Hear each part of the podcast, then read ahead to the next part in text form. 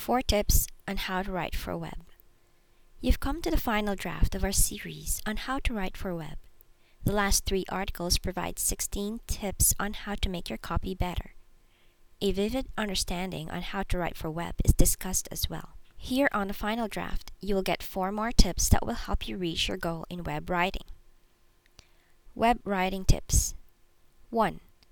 Be careful in using then and than when you write for web. The usage of these words is a common mistake. If you want to use the word then, keep in mind that it indicates a place in time. On the other hand, than is a quantitative term which is often used after the word more or less. 2. Do not forget to add hyperlinks. When you write for web, keep in mind that readers must work together with you. If your content is about a product or service, you must hyperlink those words that will redirect to the page of the product or service that you are offering. That way, you make it easier for your reader to find what they are looking for. It will also be an advantage for you because you are actually generating sales without you being direct and confronting. Why?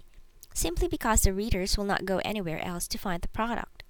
You already have it there for them and you have solved their problem. 3. Learn when to use apostrophe. The policy for apostrophe varies with the category of word. When you write for web, know when to use the apostrophe. In short, apostrophe are often used to point out ownership in short form, but never to pluralize. The wrong use of an apostrophe to structure the plural is called a greengrocer's apostrophe, given that grocers are normally the most horrible delinquent.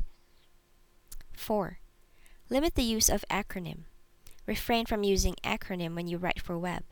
Always think that not all readers are aware of what you're writing about.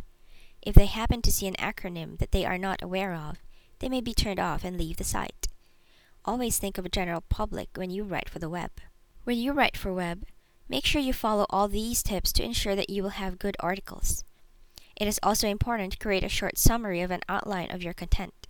Words should be in general term because you'll never know who's going to read your copy. Although majority of these techniques are intended to serve those who write web content, they can be useful to anyone who writes as a source of revenue and would love to write better. Hope you enjoyed the 20. If you have any questions or would like to discuss these tips further, we encourage you to share them with our team in the comments area.